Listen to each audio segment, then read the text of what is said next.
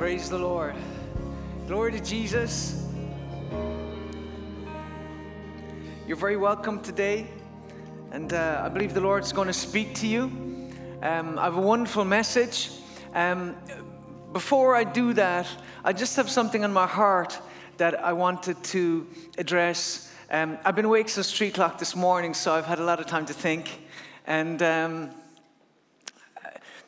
you know, it, this has been a challenging season for everybody, there's, there's no doubt. And, um, and, and certainly for myself, uh, you know, I'm tired. I'm, I'm tired of masks. I'm tired of people arguing over vaccines. I'm tired of, you know, all the things that are going on. I'm tired of being treated like a child by the government.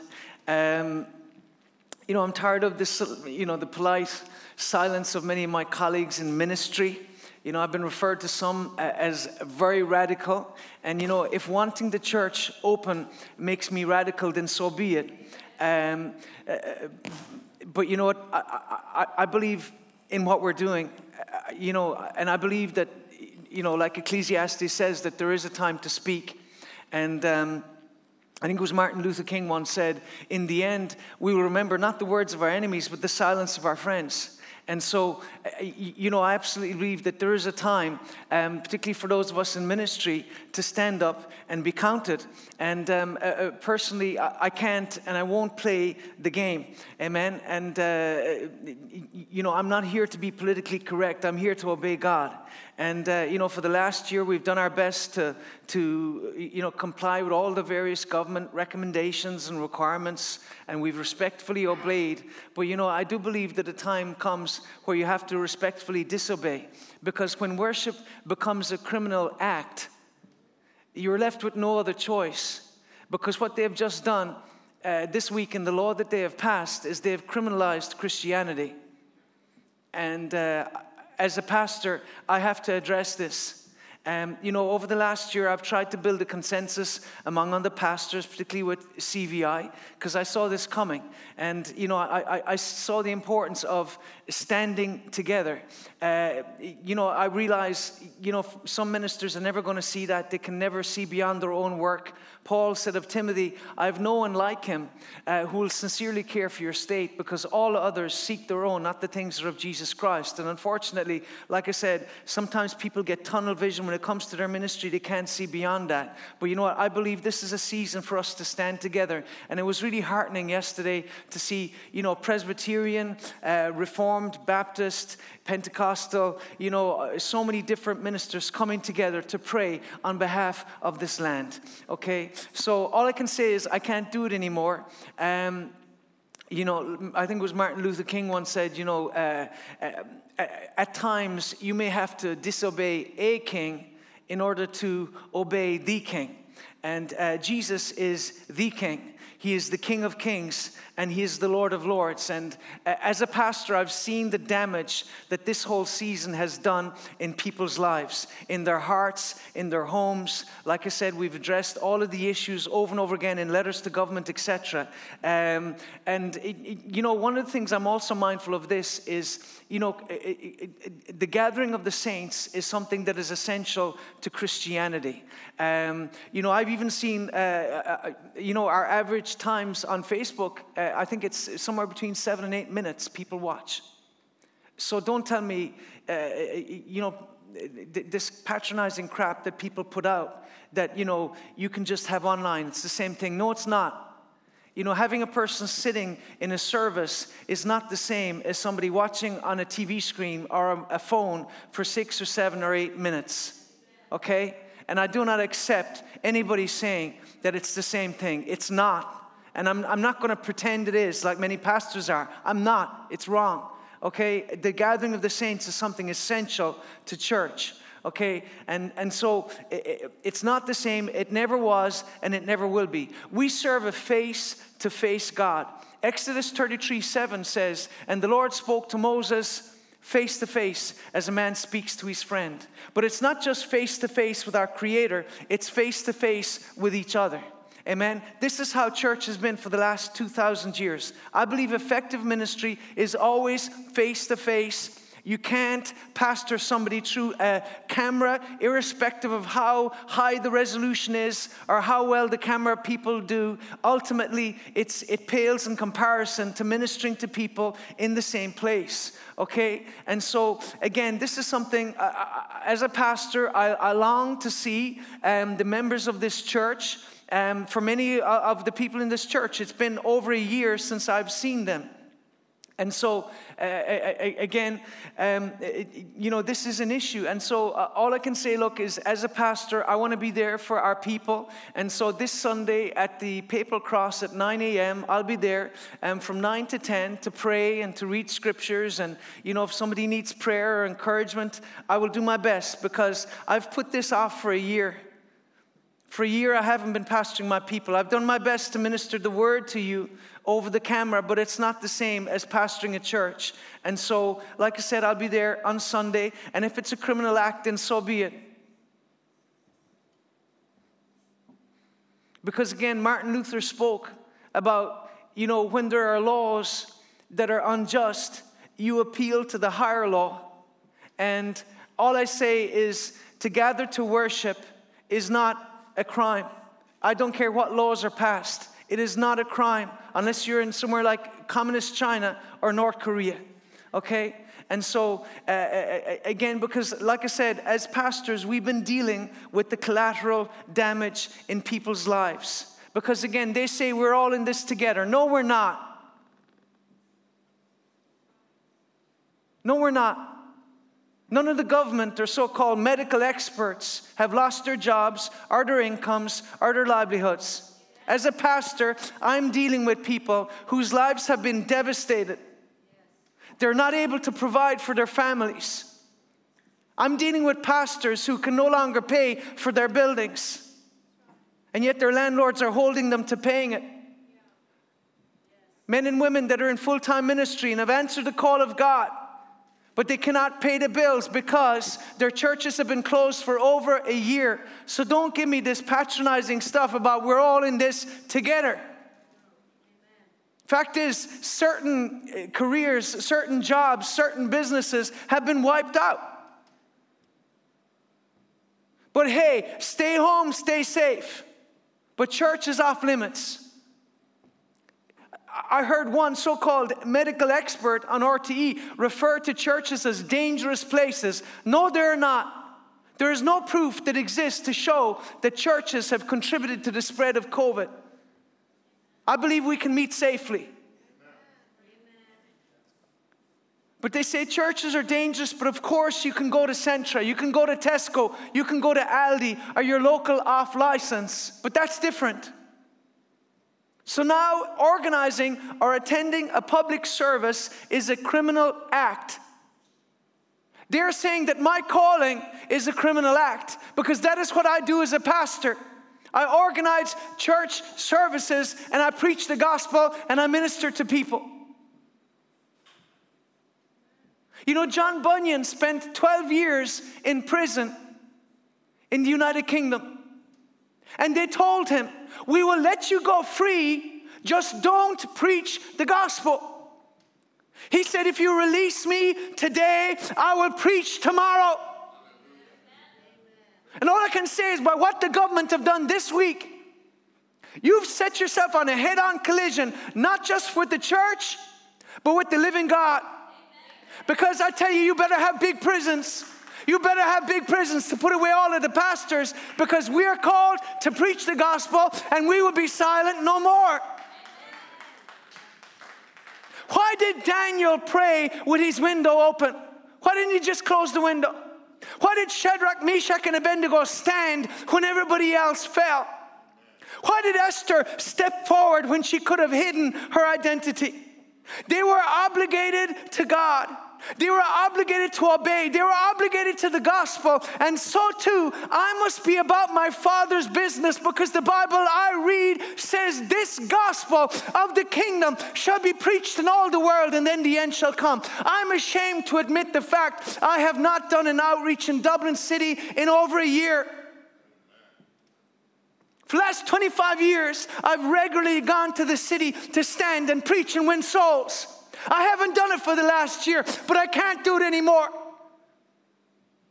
I have to answer the call of God because I'm answerable not to the Irish government. I'm first and foremost answerable to the God who saved me and called me. And so I'm speaking to all the pastors around the nation. You need to search your heart and ask yourself, what am I meant to do in this time when they have decided that attending church is now a criminal act?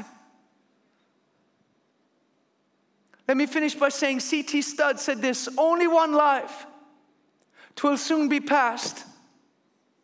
Only what's done for Christ will last. I know I've ruffled feathers, I know I've made waves, I know I've lost friendships, but I do not care because I'm answerable to God. I'm answerable to God. I'm not a politician, I'm a preacher. I'm not here to be p- politically correct. I'm here to declare truth. What you do with it is up with you.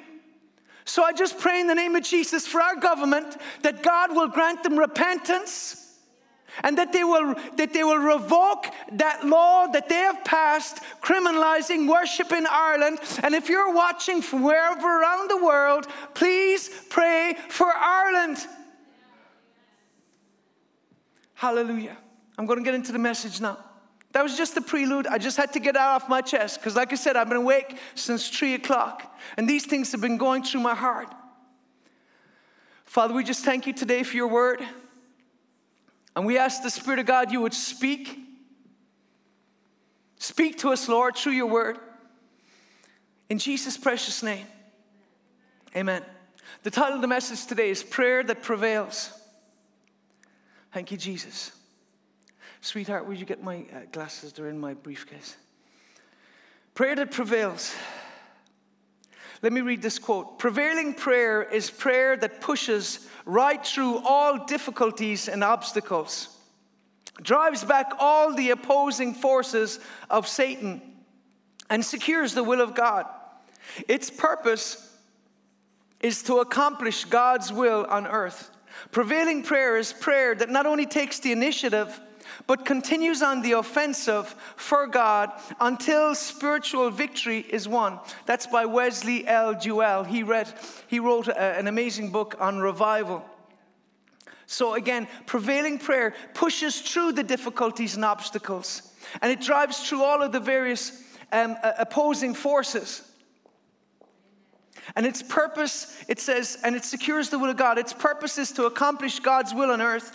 Prevailing prayer is prayer that not only takes the initiative, but continues on the offensive until spiritual victory is won. So again, it's not enough to just pray the prayer. As we see here, we have to press through. And right now in Ireland, we have to press through some things, but we are going to break through in the name of Jesus. Because the Bible says, I will build my church, and the gates of hell will not prevail against it.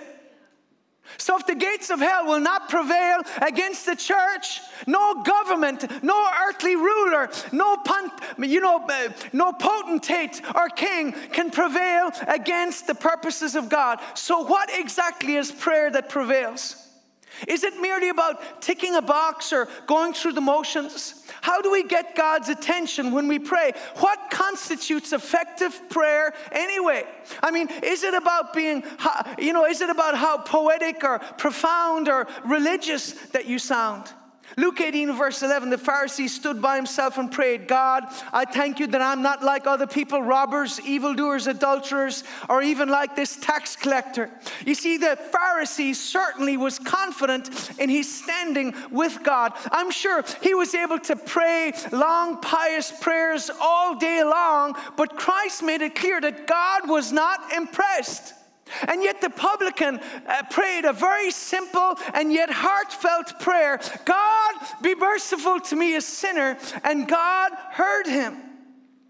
D.L. Moody uh, from Prevailing Prayer said this My experience is that those who pray most in their closets generally make short prayers in public. So, is prevailing prayer, is it based on how loud or how long you pray, or on how many people you enlist to remember you in their prayers? Like a kind of online petition. The more people, the more credibility your request will have in heaven.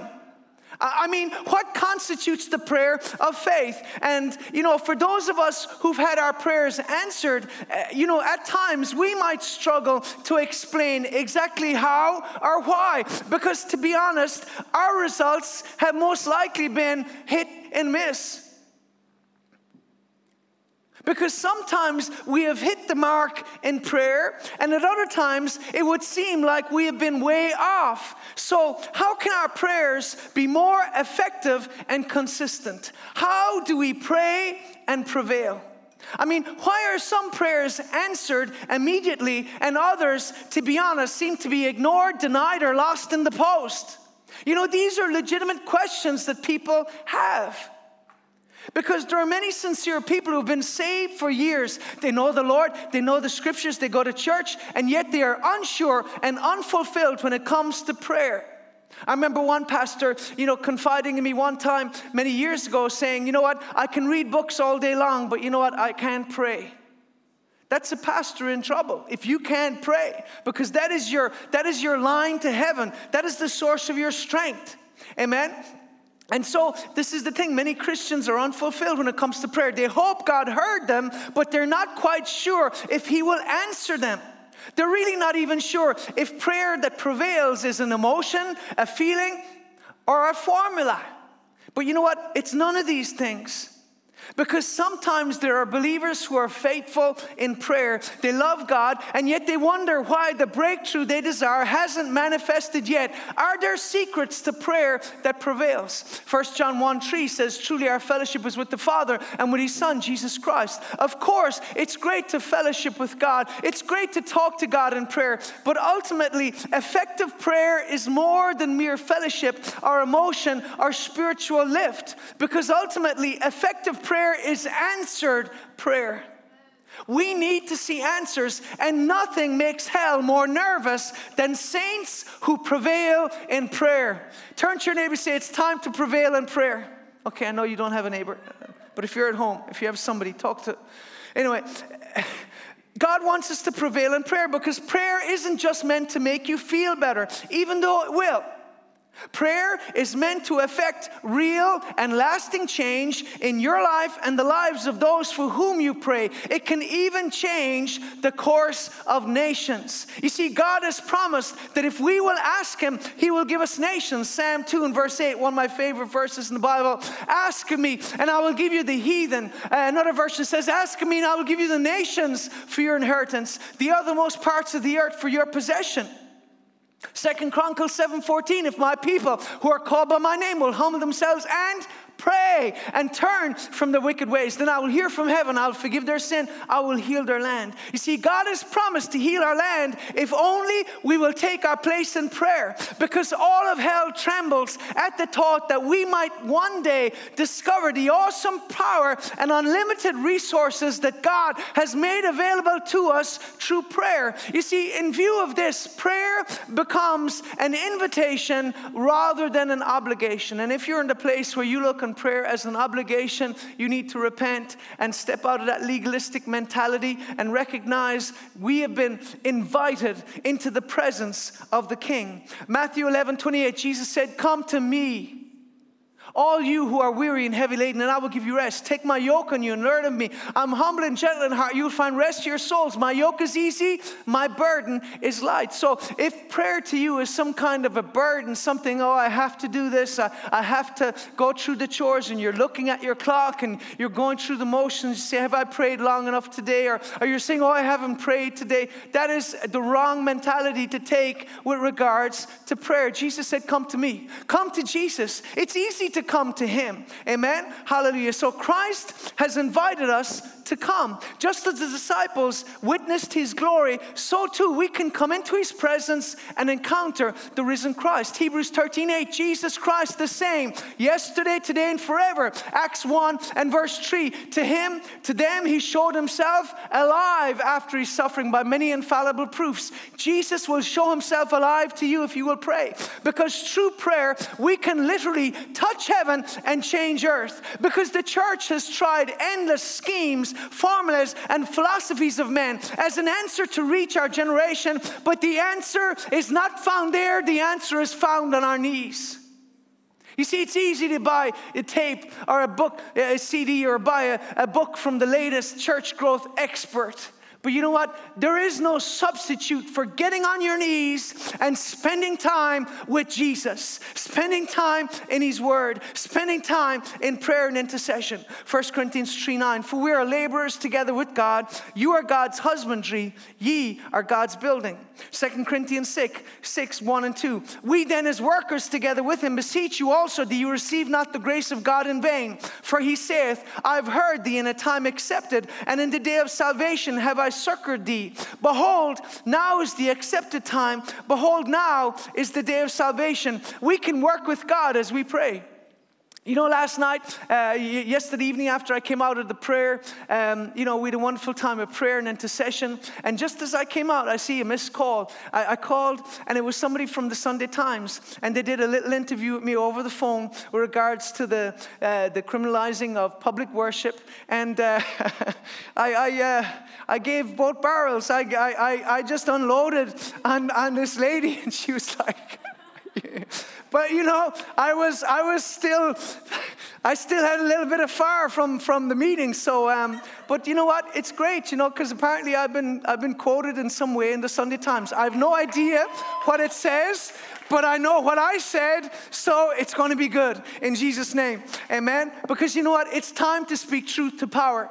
Because you see, they, they have earthly power, but we have power from heaven. We have power of a different kind that no emperor, no ruler, no potentate, king, or dictator has ever been able to withstand.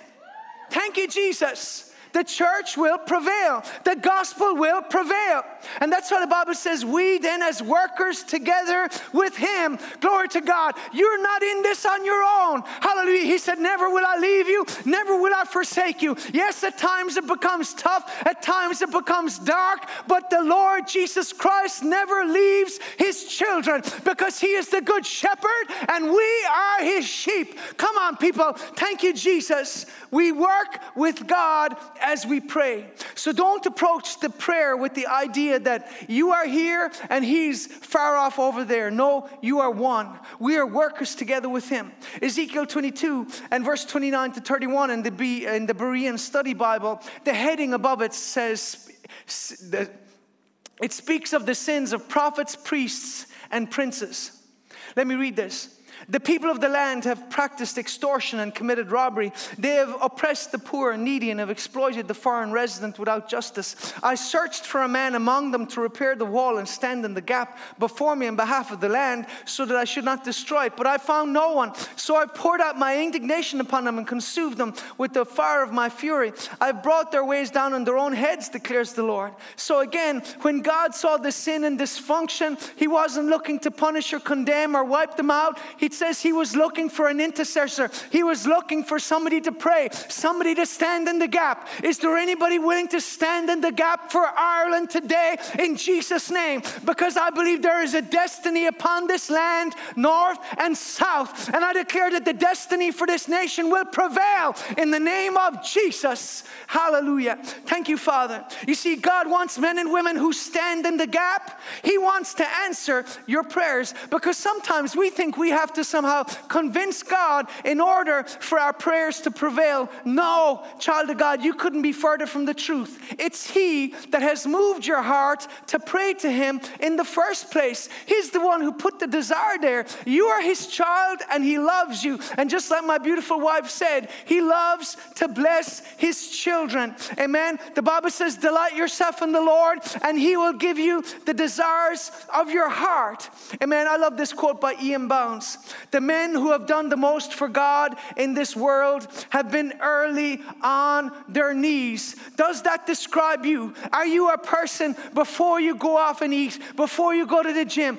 Of course, you can't go to the gym. Before you go for another walk, uh, God delivers from uh, moving strictly on from there. But you know what? Before you do anything, do you pray? Do you look to the Lord? Amen. Because the Bible says, Ephesians 6:10, be strong in the Lord and the power of his might. It says, uh, Hallelujah, for our battle is not against flesh and blood, but powers, principalities, rulers of darkness. Amen. So we are in a battle. The Bible describes here, you know, our enemy, and our enemy is organized. Amen. And that's why, as the church, we have to stand shoulder to shoulder as churches and as ministers standing together in Jesus' name. Because clearly we are in a spiritual battle, but the Bible says, after having done all to stand, stand therefore. There is a time to stand, there's a time to stop running, there's a time to stop backing back, there's a time to stand and trust God. And I believe that time has come. Amen. Clearly, we are in a spiritual battle, and our enemy is not playing games. We must be strong in the Lord, and we must be strong in prayer.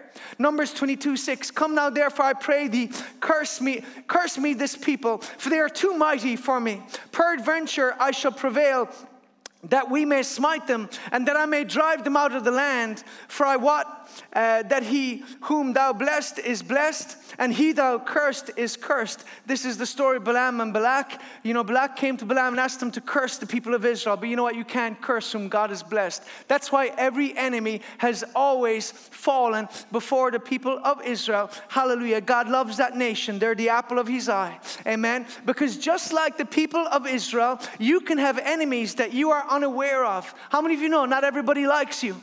Not everybody who smiles at you is your friend, okay? So, uh, not everybody who says brother or sister has your best intentions at heart, amen? But you know what? Just like the children of Israel, you can have enemies that you're unaware of that are actively plotting your destruction day and night. But you know what Isaiah 54 17 says? No weapon formed against you will prosper. Any tongue that rises against you in judgment will be condemned. How many of you believe that? You can't be defeated. You can't can't be taken down. You can't be stopped. You can't be held back. The Bible says, No weapon formed against you will prosper. Amen. Hallelujah. So today I would like to share four characteristics of prevailing prayer. And the first one is faith. Matthew 7 and verse 7 Ask and it will be given to you, seek and you will find, knock and the door will be open to you. God made it very simple. Just ask. But you must pray in faith if you want your prayers to prevail. Because to be honest, some people seem to pray just for the sake of praying with no real sense of focus or sense of urgency or expectancy. But ultimately, if you don't prevail, you fail. Yes, you might have got a nice feeling, or maybe you felt like you got brushed by an angel's wing, or you got a prophecy, or maybe you know you feel like gold was falling from the ceiling, or all these other kind of peripheral things people get involved in. But ultimately, if you don't prevail in your prayer, you fail. So it's not about just getting a kind of a spiritual high. It's not about just getting out of the depression you're in. It's not just about you know getting a kind of a nice buzz or feeling, or you know finding the joy again. Yeah, but but you know what? You must must prevail. Hebrews 11 6, it says, without faith, it's impossible to please Him. So when we pray, we must pray in faith because it is faith that enables us to prevail. Luke 1 37, for with God, nothing will be impossible. So I'm over eight minutes into my message, so I'm sure I've lost a lot of people. But you know what? I thank God for those of you who are willing to stick with the message. Be a person who sticks with things okay? Don't be just jumping in here, jumping in there, jumping somewhere else. If you're like that, go somewhere else, okay? Go find somebody give you a little 10 minute sermonette, that's fine. But you know what? I believe the Word of God deserves our time and attention, okay? So stick with this in Jesus' name, all right? So we need faith if we want to prevail. For with God, nothing is impossible. Matthew 19, 26, Jesus looked at them and said, With men, this is impossible, but with God, all things are possible. You see, we serve a God who specializes in answering prayer, so expect an answer when you pray. Hebrews 4:12, 4:2. For unto us was the gospel preached as unto them, but the word preached did not profit them, not being mixed with faith in those that heard it.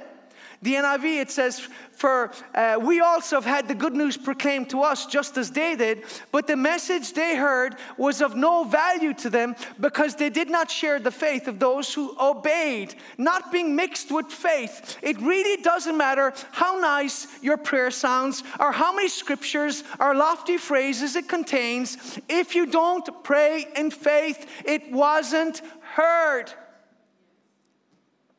You must believe God when you pray. Mark 11 24. Yeah, and therefore say, whatever things you ask for when you pray, believing, you will receive. So the Bible says it predicates receiving on believing. And unfortunately, many people, when they pray, they don't really believe. They're, they're kind of hopeful, or, or oh, oh God, or, or, they approach God from the p- position of, oh, I'm, I'm so pathetic. Oh, please have pity. God doesn't move in your life because He feels sorry for you. God moves in your life because you take Him at His word and you believe what He says. Uh, uh, Charles Grandison, uh, Grandison Finney, I love this guy. He was one of the first, uh, it was the first autobiography I read when I got, first got saved 30 years ago. And it really I believe was, was a defining influence on my life because he was a man of prayer. But listen to this prevailing prayer is that which secures an answer.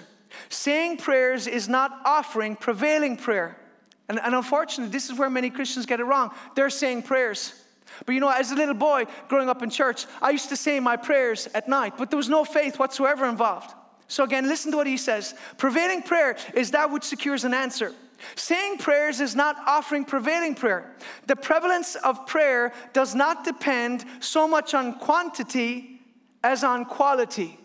Okay? So it's not about how long but it's about the quality wilderness, listing the negatives and impossibilities in prayer to God. You know, the people said, The land is good, yes, but the giants are there, the Nephilim. They just started listing the impossibilities one after another after another. And finally, Caleb had to just cry out and says, We are, if God is with us, we are well able to take the land. And this, unfortunately, is the way many people pray. You know, oh God, you know, I'm so sick. I'm so broke. You know, I can't pay my bills. And how many of you know God doesn't know your situation, so you have to explain your situation to Him like He's some kind of a dummy? Can you see how you're going? You're starting on the wrong tangent altogether. Okay, but this is the way some people pray. God, you know, I'm so sick. I'm, I'm so lonely. I'm so afraid. And you're not doing anything to change my situation. I am sick of being single. Or others, Lord, take my husband home now before I kill him. Okay, uh, sorry, but that's not praying. That is unbelief wrapped in religious language. It's like the man, young man who came up to me after every service without fail. Oh, Pastor, I'm so miserable. I'm so lonely. Will you pray for me that I get a wife? And I'm like, oh, God, week after week. But you know, I'm a pastor. I'm there to love people even when I want to slap them. So I'd pray with him every week. And you know, eventually, not too long afterwards, God blessed him with a wife. How many of you know within two or three months, that very same man was back in the prayer line every Sunday? Oh, Pastor, pray. This woman is driving me crazy. Let me say this is a very important principle. If you're not going to be happy here, you're not going to be happy there. There's a saying, the grass is always greener on the other side. So if you're miserable and single, you'll be miserable and married. Praise the Lord. Okay? So again, James chapter 1 and verse 5. Praise you, Jesus. James 1 and verse 5, it says, If any of you lacks wisdom, let him ask of God who gives to all liberally and without reproach, and it will be given to him. but let him ask in faith with no doubting. For he doubts is like a wave of the sea driven and tossed by the wind. For let not that man suppose he will receive anything from the Lord. He's a double minded man, unstable in all of his ways. And my wife has been very effective at times in pointing out my double mindedness. When on one hand I'm praying for something, and then when I'm feeling sorry for myself and I'm tired, we don't, I, I guess I don't do that so much anymore, but certainly in the past I would have. And she would rebuke me and say, uh, You are talking yourself out of the blessings of God in your life by your complaining and whining because you're completely contradicting contradicting what you've just asked for God for in prayer from God. Amen. So let him ask in faith because God longs to bless your life, but it is faith that allows God to move in your life. He is a big God and he will do big things if only you will believe him. What does the Bible say of Abraham in Romans chapter 4 and verse 3? Abraham believed God Abraham believed God when nobody else did. He believed God. That is why he received the promise. Verse 17 as written, I've made you a father uh, of many nations in the presence of him whom he believed, God who gives life to the dead. You must understand this principle. He calls things that are not as though they are. You see, there is power in our confession. Amen. God called Abraham a father of many nations when he had no children. Amen? Because you see, God sees the end from the beginning. God declares a thing and it manifests. Amen? Who contrary to hope and hope believed. So he became the father of many nations, according to what was spoken, so shall your descendants be. And not being weak in faith, he did not consider his own body already dead, since he was about 100 years old, nor the deadness of Sarah's womb. He did not waver at the promise of God through unbelief, but was strengthened in faith, giving glory to God, being fully convinced that what he had promised, he was also able to perform. You must believe that God is able. The one thing that keeps coming up, if you look at those five or six verses I shared over and over again, Abraham believed God. He didn't give in to unbelief, he believed. And if you will believe, God will do amazing things. God is a big God, he will do big things if you will just believe him. Abraham believed God big, and we're still inspired by his story thousands of years later today. Imagine what God might do in your life if only you will let him. You know, 1 Samuel chapter 1, uh, and, and we hear this story of Hannah. I'm not going to go into the detail because I don't have time, but Hannah was childless. She longed for a child, but she came to the point where she was burdened. And you know what? A man or a woman with a burden is dangerous to the kingdom of darkness. Amen? So she had a burden and she prayed and she brought that, that burden to God in prayer. She was so burdened that the priest uh, thought she was drunk because she was just almost speaking to herself himself and he was so spiritually dull and insensitive. And you know, I've, I've often prayed that, Lord, help me not to be dull and insensitive to what you are doing in a moment. Because you know what? Uh, this woman was praying a prayer that was going to change the nation of Israel forever. She was praying a prayer that was going to raise up a prophet of God in their nation who would speak the word of the Lord to that nation. And Israel would forever be changed because of the ministry of Samuel. And this man completely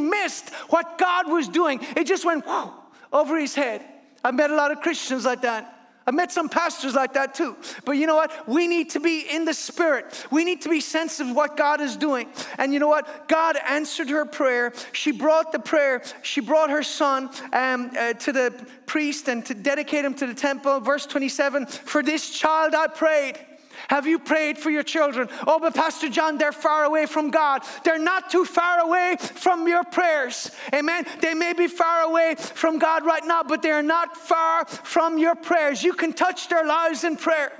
Amen. If you will pray, God will touch them. But our family members and they're living in sin. Well, you know what? Get on your knees and pray for them and watch how quickly God moves in their lives in Jesus' name. Amen. Hallelujah. For this child I have prayed.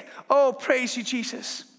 And the Lord has granted me the petition which I have asked of him. Therefore, I've also lent him to the Lord. As long as he lives, he shall be lent to the Lord. So they worshiped the Lord there. Oh, glory to Jesus Christ. What a wonderful promise. Thank God, in spite of the many challenges and disappointments, that Hannah prevailed in her prayer. You see, what made Hannah the difference between Hannah and so many others? There's loads of people with needs, there's loads of people who pray when they have a problem, but she pressed through and she prevailed.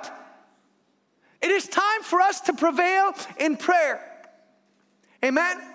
Thank God, in spite of the many challenges and disappointments, she prevailed. She prevailed in her prayer because she prayed in faith. And without faith, it is impossible. And because she prevailed in prayer, Israel had a prophet of God to lead and direct the nation. 1 Samuel 3 19 to 21. So Samuel grew, and the Lord was with him, and he let none of his words fall to the ground. You know what? Samuel was a man of God's word Hallelujah. Samuel was a man of his word. But you know what? Long before Samuel was a man of God's word, his mother was a woman of prayer. Hallelujah. And all Israel from Dan to Beersheba knew that Samuel had been established as a prophet of the Lord. And then the Lord appeared again in Shiloh, for the Lord revealed himself to Samuel in Shiloh by the word of the Lord. Leonard Ravenhill said this God does not answer prayer, God answers desperate prayer. Can you see the difference? God answers desperate prayer. Some of us need to change. As we see with Hannah, desperate, passionate, faith filled prayers prevail when religious ones fail. So, firstly, faith. Secondly, focus.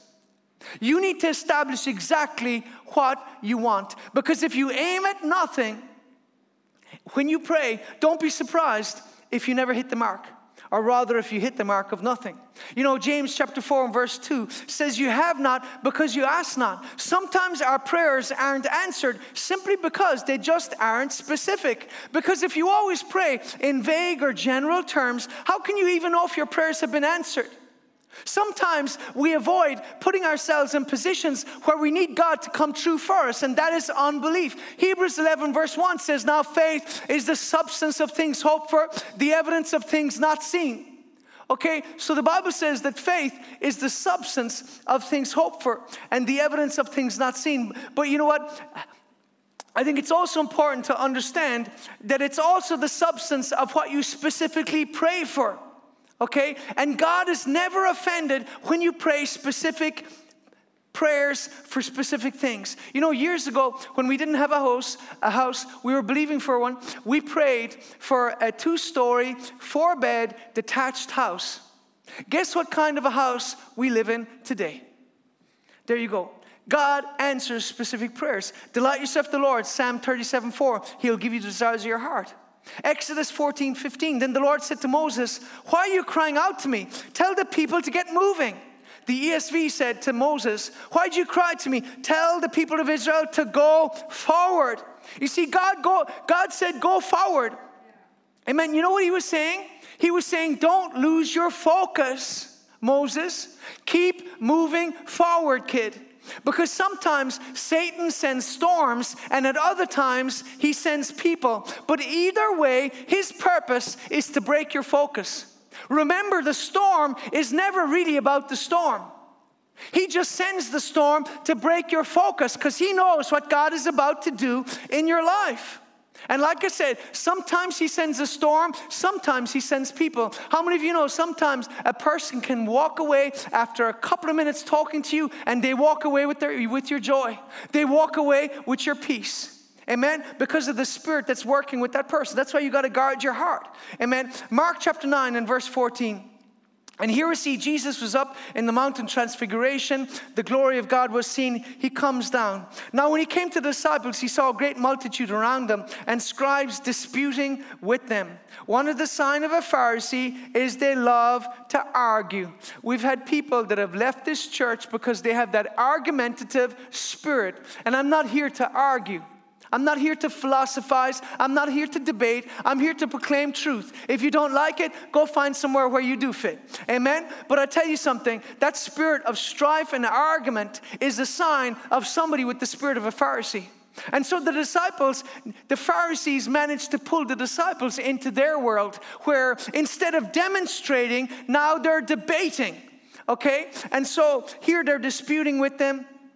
And um, anyway, immediately when they saw him, all the people were greatly amazed and running to him, greeted him. And they asked the scribes, saying, uh, He asked the scribes, What are you discussing with them? Then one of the crowd answered, said, Teacher, I brought you my son, who is a mute spirit. Whenever it seizes him, it throws him down and foams at the mouth, gnashes his teeth, and becomes rigid. So I spoke to your disciples that they should cast it out, but they could not. He answered and said, Oh, faithless generation, how long shall I be with you? How long shall I bear with you? Bring him to me.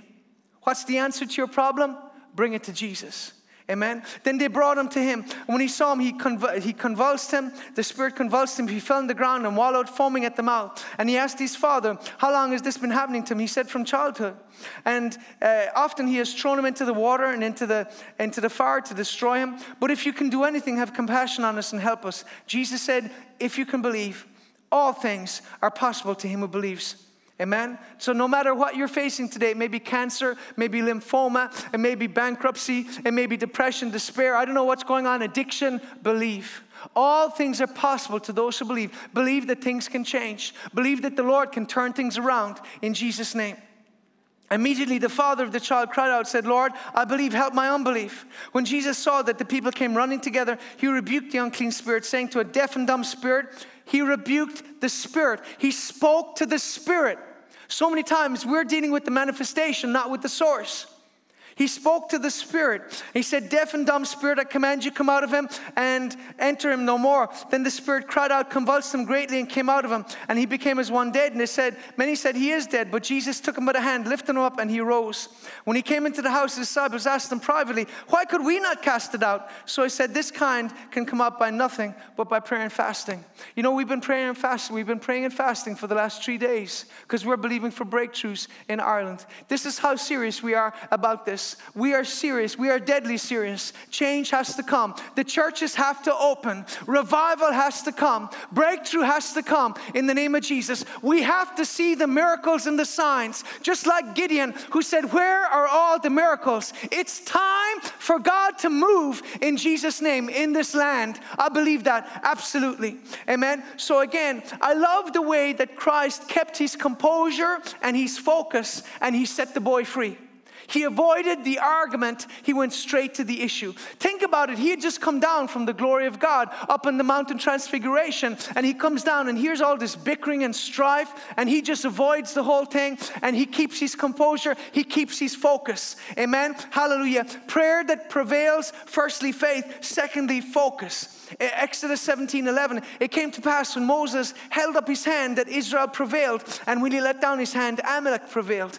Because Aaron and Hur stood with Moses, he was able to keep his focus on the battle. Amen. How many battles might have been won if only men and women gave themselves to prayer rather than to argument and strife? If we gave ourselves to, you know, if, if we gave ourselves to lifting up uh, our leaders in prayer rather than tearing them down, that means that from now on, you're not allowed to have roast pastor for lunch. And unfortunately, that's what some people have when they walk out of church on a Sunday.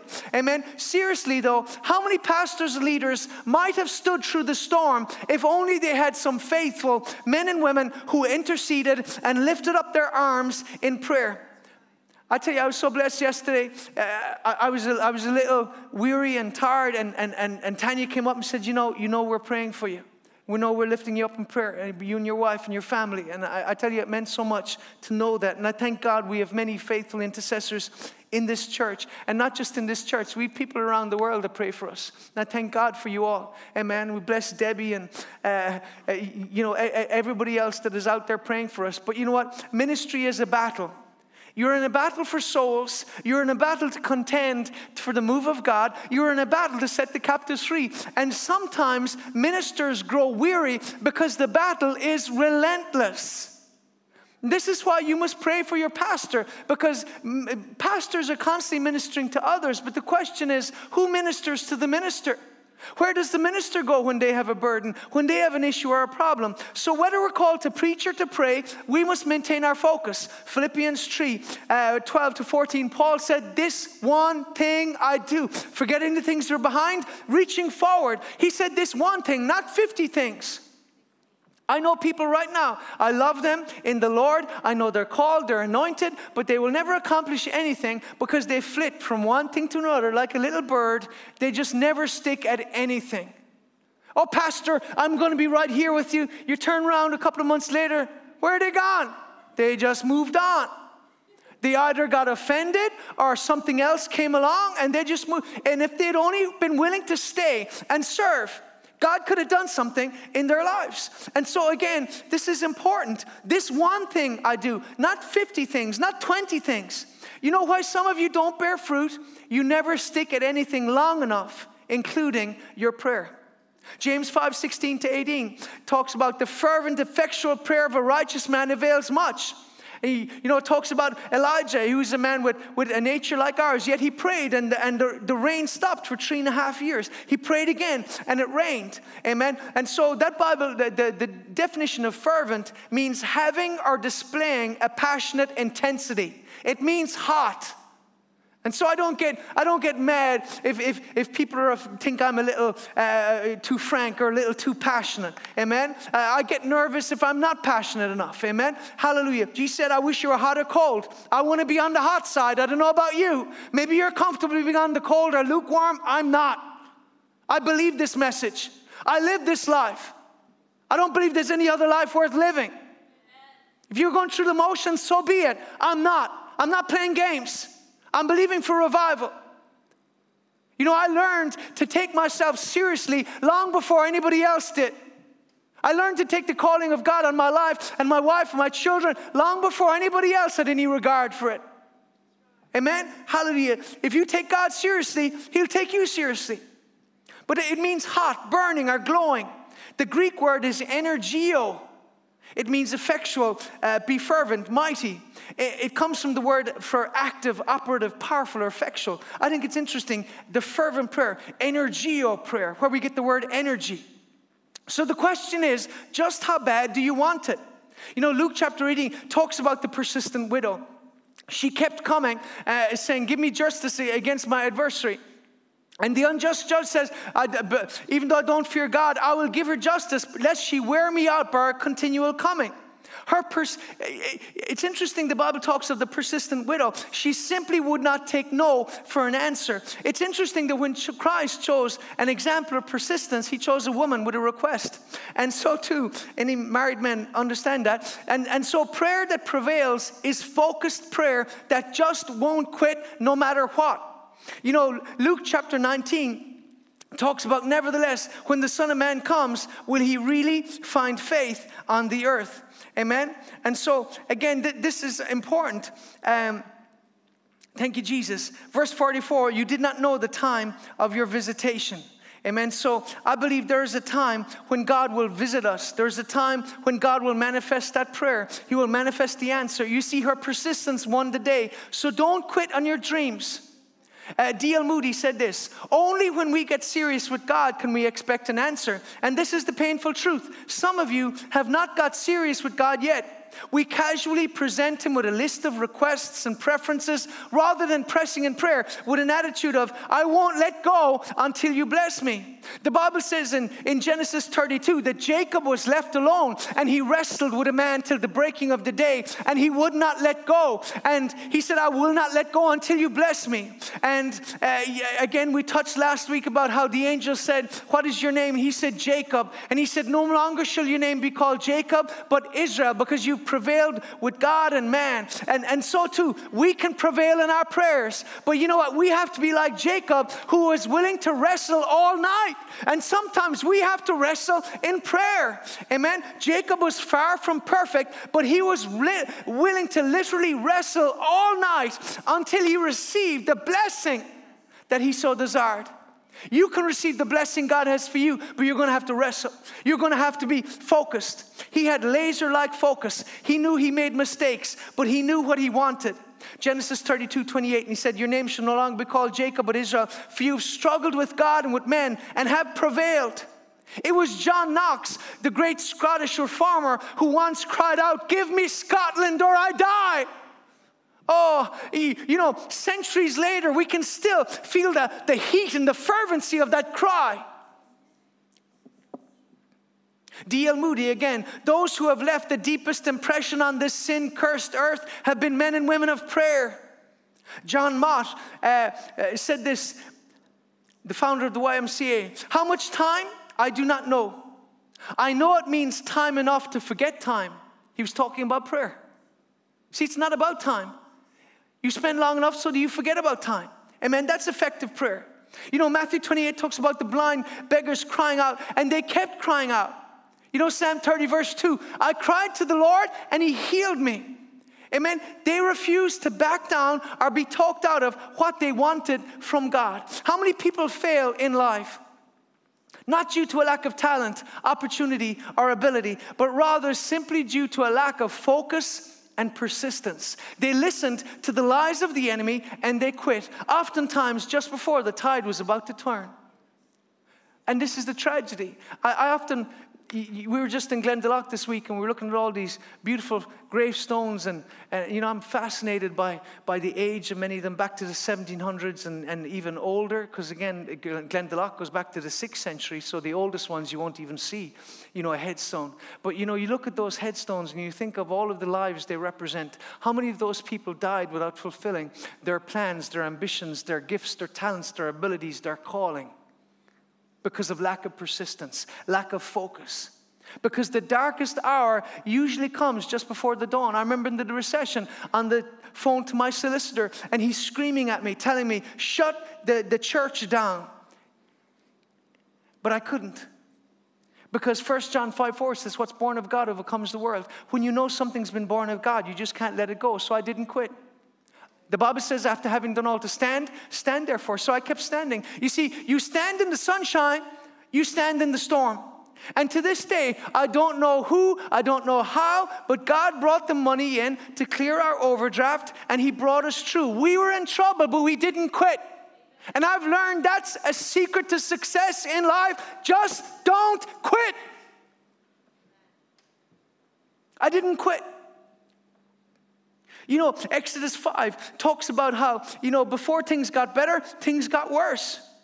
You know, for the Israelites, when Moses said, Let my people go, because when you refuse to quit, the only option that remains is to win. Amen? So, again, this is the beauty. And uh, I, I, think I'm going to give another week to this because I think it's, it's a subject that bears um, taking seriously. And uh, I, I believe we're going to give another week to dealing with the issue, with, with the subject of prayer, because prayer is important. God wants us to prevail in prayer. And um, so we're just going to end the service today by entering into a little time of prayer. And um, I'd like um, uh, Joshua and Julie and um, maybe uh, Jonathan and Olivia, if they're open, um, I'd like them to come and, and just maybe say a prayer, uh, you, you, know, for children, uh, for different age groups. Amen. And, and we're just going to flow in prayer just, just for a, a little while. We're just going to let the Holy Spirit do what He wants to do in Jesus' precious name. Thank you, Father. Hallelujah. Praise God. If the worship group could come forward, hallelujah. We thank you, Jesus. We thank you for your presence. We thank you, Lord God, that we can prevail in prayer. We can prevail in prayer. Just like, just like uh, Jacob he prevailed in prayer, and so too we will prevail in prayer. Thank you, Jesus.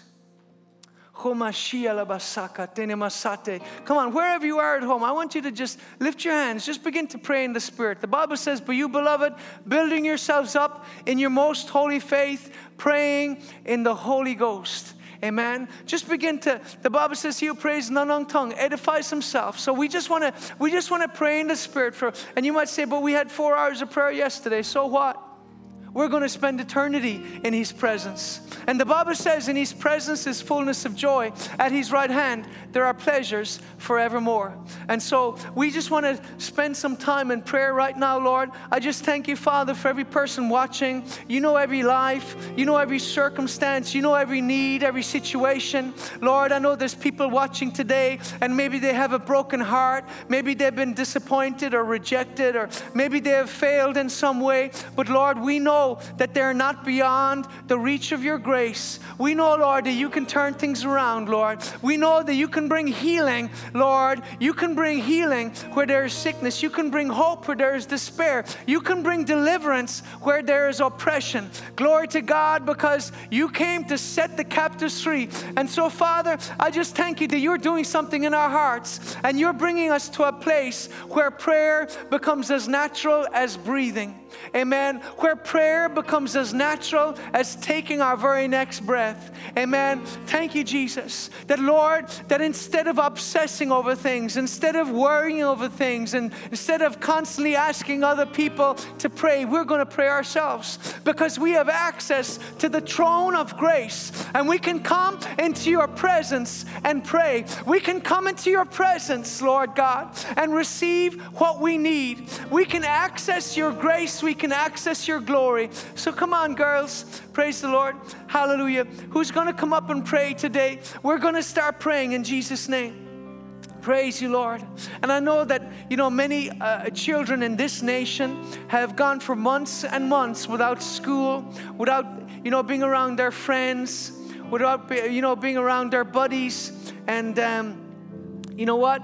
We, we thank God that they're back in school now. But, you know, Julie, I want you to pray a prayer for your friends. Amen. So put the mic up here, sweetie. Okay. I pray for um, my friends at school that they'll. Um, Come on. What are you going to pray? that they'll get saved. Amen. That um, they won't be sad that they don't get to see their other friends. Yeah. Amen. In Jesus' name, amen. Amen. Praise the Lord, Julianne. Jonathan. I'd just like to pray for a boy in my school called Joseph. I pray that he will no longer be blinded by the devil and that he will worship God as all of us do. Amen. Amen. Amen. Praise the Lord. Thank you, Jesus. Hallelujah. Father, we just thank you, Lord. Praise you, Jesus. Where's little Joshua? Thank you. He, okay. Well, praise the Lord. Father, we just thank you. We stand in the gap. Joanna, you want to come up here and pray with me, darling? Come on. Let's just begin to flow in prayer. I believe that I believe there's a there's a flow right now we can get into. We can pray. We can move with God. Amen. We want to move with Him. We don't want to be going through the motions. We don't want to be rigid. We don't want to be bound by formula or protocol. The Bible says, as many as are led by the Spirit of God, these are the sons of God. So we thank you, Holy Spirit, for leading us right now as we pray in the name of Jesus Christ. Thank you, Lord. Praise you, Jesus. I know you got things you're going to pray, but I want you to pray, Joanna, for people that are struggling with anxiety, panic attacks, and people struggling in their mental health. Come on. Hallelujah. Oh, we just thank you, Father. Oh, we thank you, Jesus. Thank you that you're our Heavenly Father and you know what we need of even before we ask. And so I just lift up the children of God that are struggling right now with fear and anxiety and stress, panic attacks, even nervous breakdowns. Right now, Lord, I just thank you. We come together as a body of believers in agreement for the strongholds of fear and anxiety to be broken off of your life this morning by the power of the name of Jesus Christ, the name that is above every name. Just remember that the name of Jesus is higher than anxiety, the name of Jesus is higher than fear and stress. And so, Father, we just release that peace right now from this place. We release that peace into your life in the name of Jesus. And we just say that we, you have a sound mind. You have the mind of Christ. You are more than a conqueror. You're the head and not the tail. You're above and not beneath. Greater is He that is in you than He that is in the world.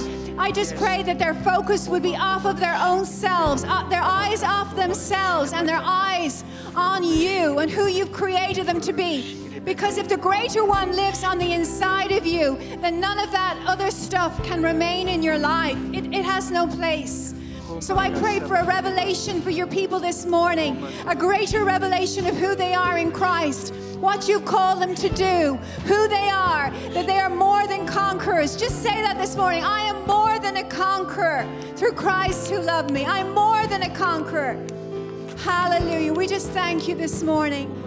We just thank you for that peace, that supernatural peace that is beyond understanding. We just ask you to flood their minds this morning and help them, Lord. Help your people.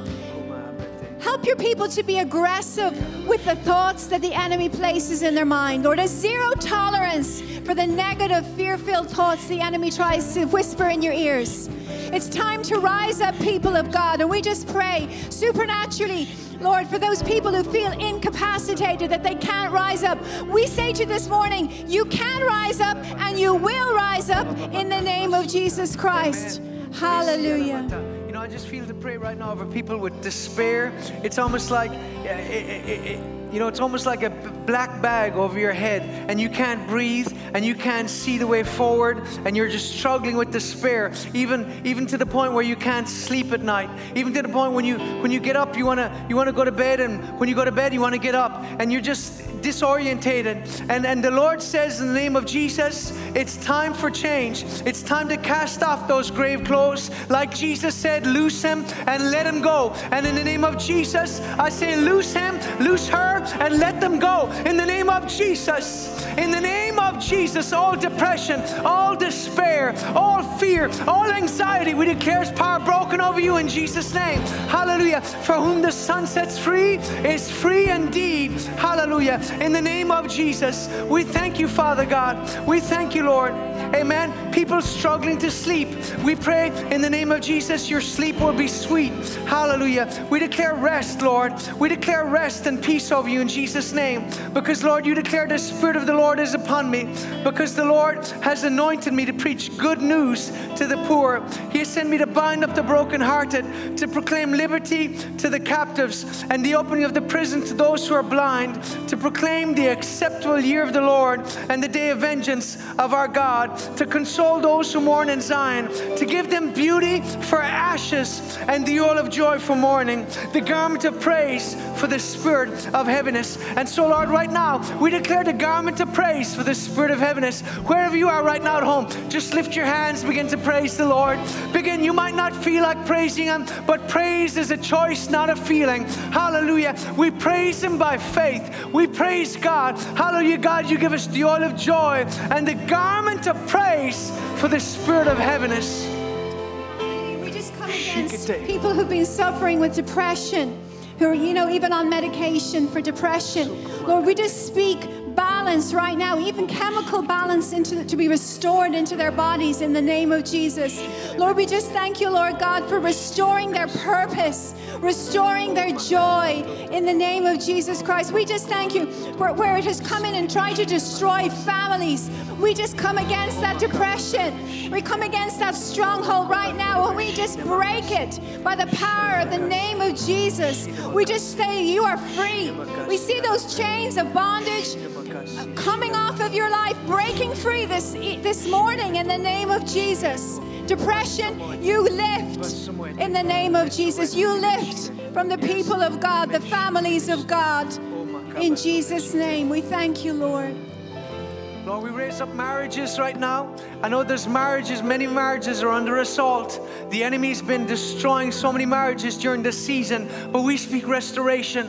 We speak restoration over marriages in the name of Jesus Christ. We speak restoration. We come against abuse, we come against divorce, we come against every assignment of destruction sent against people's homes. We speak for the sh- we speak the shalom of God over people's homes, over their hearts and homes in Jesus name. And we thank you, Lord God, for bringing restoration into broken homes and broken marriages in the name of Jesus Christ. We thank you, Lord, for those who are struggling financially, Lord, those who have maybe lost their jobs or their businesses are closed. We pray you encourage them, Lord, in the name of Jesus. We pray for your shalom. We pray for your peace. And we pray, Lord God, for our society. We pray for Ireland to open. We declare that right now. We call Ireland open. Lord, you call things that are not as though they were. We call Ireland open in the name of Jesus. In the name of Jesus. Ireland open in Jesus' name. Open up. Open up. Open up in the name of Jesus. And right now, we just come against the after effects of this pandemic socially. We just come against that fear of people and fear of contamination and disease. Lord, we just take authority over every unnatural thing in the name of Jesus that it's not going to be unnatural. It's not going to be unnatural to hug people. We're going to start hugging one another again. Amen. We're going to start shaking hands again, Father. We just come against that fear of contagion in the name of Jesus. We just thank you, Father. Every neurosis, every neurotic disorder that has come as a result of this pandemic, we nullify it in the lives of the people of this nation. In Jesus' name, we say, Your kingdom come, Your will be done on earth as it is in heaven. On earth as it is in heaven. We declare, Your will be done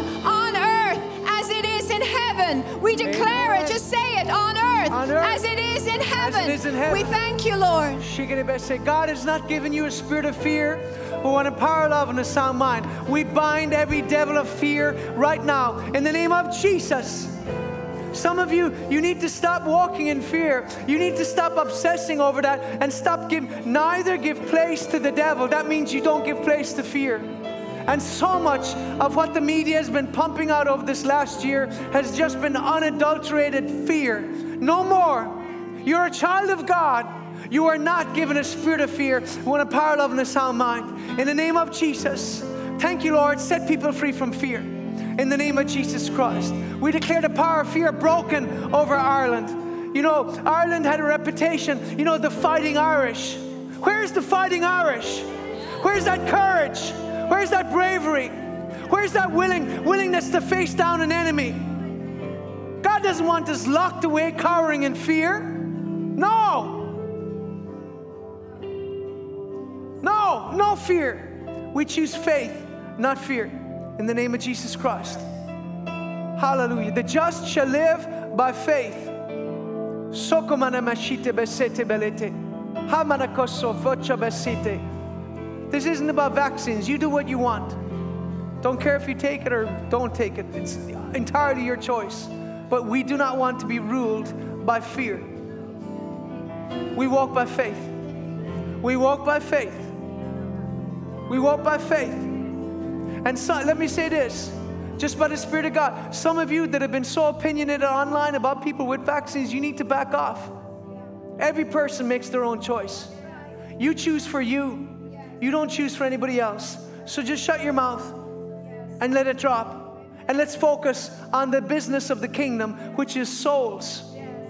People call me about this and ask, and I say, Look, I'm not an expert, I don't know about this. One thing I do know is I will do I will absolutely stand against vaccine passports. People have to my body, my choice. Let people make their own choice. Okay? But I do not believe that the doors of a church should be shut to people depending on whether or not they make that decision. Okay? But other than that, we need to just let people be and let people do what they want to do. Okay? Our focus is to- souls. We need to just remember that we are ambassadors for Christ. And some of the posts I read, you don't come across, we're not coming across Christ like. Yeah. We need to be a light in the darkness and nagging and just, you know, just giving your opinion in an aggressive manner is not a good representation of Christ. Yesterday, Pastor John just shared, and I, I just want to share this this morning because I think it's important. The Lord put on his heart to go into the cash and carry and buy a lot of chocolates and biscuits Over 400 euros worth of dairy milk and and chocolate put them into the Garda, two, our two local Garda stations and our, our local children's hospital because we b- believe in the power of testimony. yeah. We believe in the power of testimony, Yeah. and our testimony has to be a good, Christ like one. I went into the Garda station, went into Crumlin. I said, Look, I want you to just give a box of chocolates to every one of the, the various um, uh, wards. And, and the girl was just so touched. And, and I mean, it- you know, even in the Garda station, they were. I said, Look, we just want to show appreciation. I said, Look, we're praying and fasting this weekend. I love dairy milk. But